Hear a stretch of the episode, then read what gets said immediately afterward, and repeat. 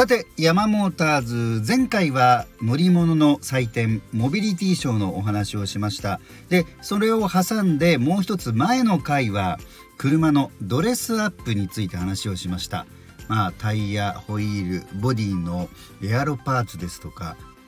さまざまなドレスアップがあります。で私の愛車にはどんなことをしているのかというのを今日は話したいと思います。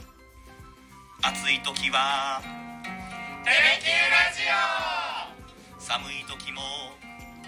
テレキューラジオ。家でも外でもどこでも聞ける。ちょうどいいぬくもり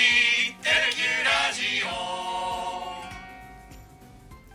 福岡の放送局テレキューのアナウンサー山本圭介です。今回もよろしくお願いいたします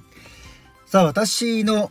ドレスアップ私の ドレスアップって私が何かを着るわけじゃないんですけどえっ、と私の愛車に対するドレスアップは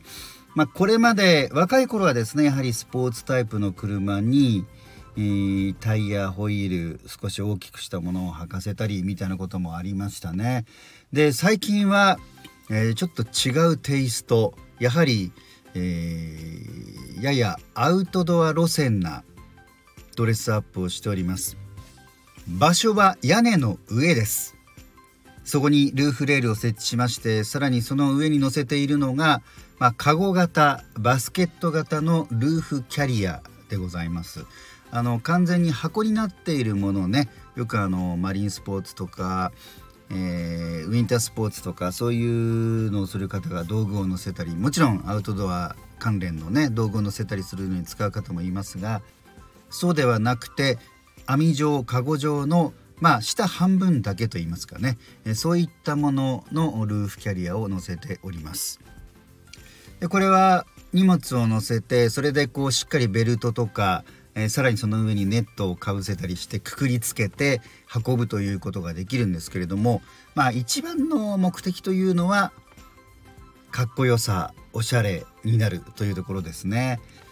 実はメーカー側がこの車のモデルチェンジはまあ大体こんな風になりますということで、まあ、コンセプトモデルと言いながらほぼ、えー、実際のモデルチェンジの、えー、タイプの車を発表した場があったんですね。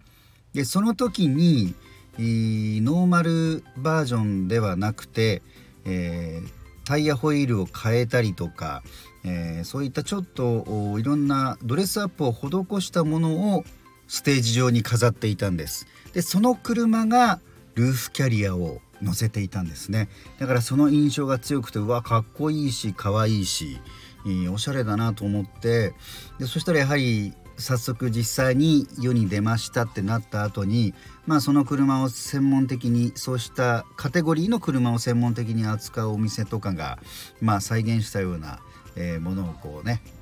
ネット上に載せたりとかして、まあ、そういうのを参考にしながら私も独自に取り付けました。まあこれ実際取り付けるのはですねなかなかの重さもありますのでちょうどあの近所に、えー、自動車販売店の、えー、整備部門のえー、お仕事をされている方がいたのでちょっとあのいろいろお菓子とかを渡してですねお礼に渡しながら、えー、2人で良い子らせということで、えー、このルーフキャリアを乗せた記憶があります。で実際まあアウトドアキャンプに行ったりとかする時に、えー、ね、え、いろんなものを乗せて車に乗せられないものを乗せてることで車の中もスペースができてということなんですが、えー、3年近くの間に乗せたことはほとんどありません。でただ年に1回必ずこれを使う機会があります。それは、えー、地元の地域のお祭りの時なんですね。